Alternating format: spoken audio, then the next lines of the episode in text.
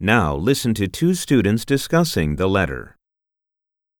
Have you read this letter, Arnie? Yeah, I have. The letter makes a lot of sense, doesn't it?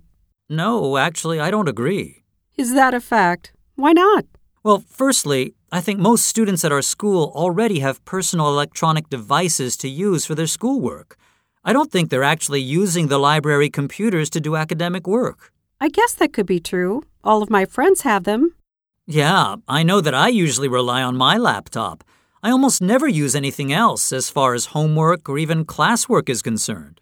I follow you on that, but what about the slow times at the library?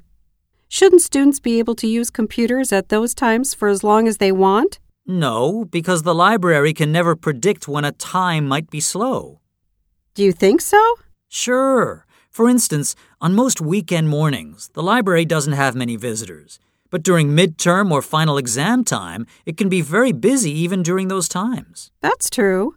The 60 minute limit makes it fair for everyone. If a student really needs to continue on the computer and no one's around, he or she can just sign back on. Good point. I guess I hadn't really thought of all that.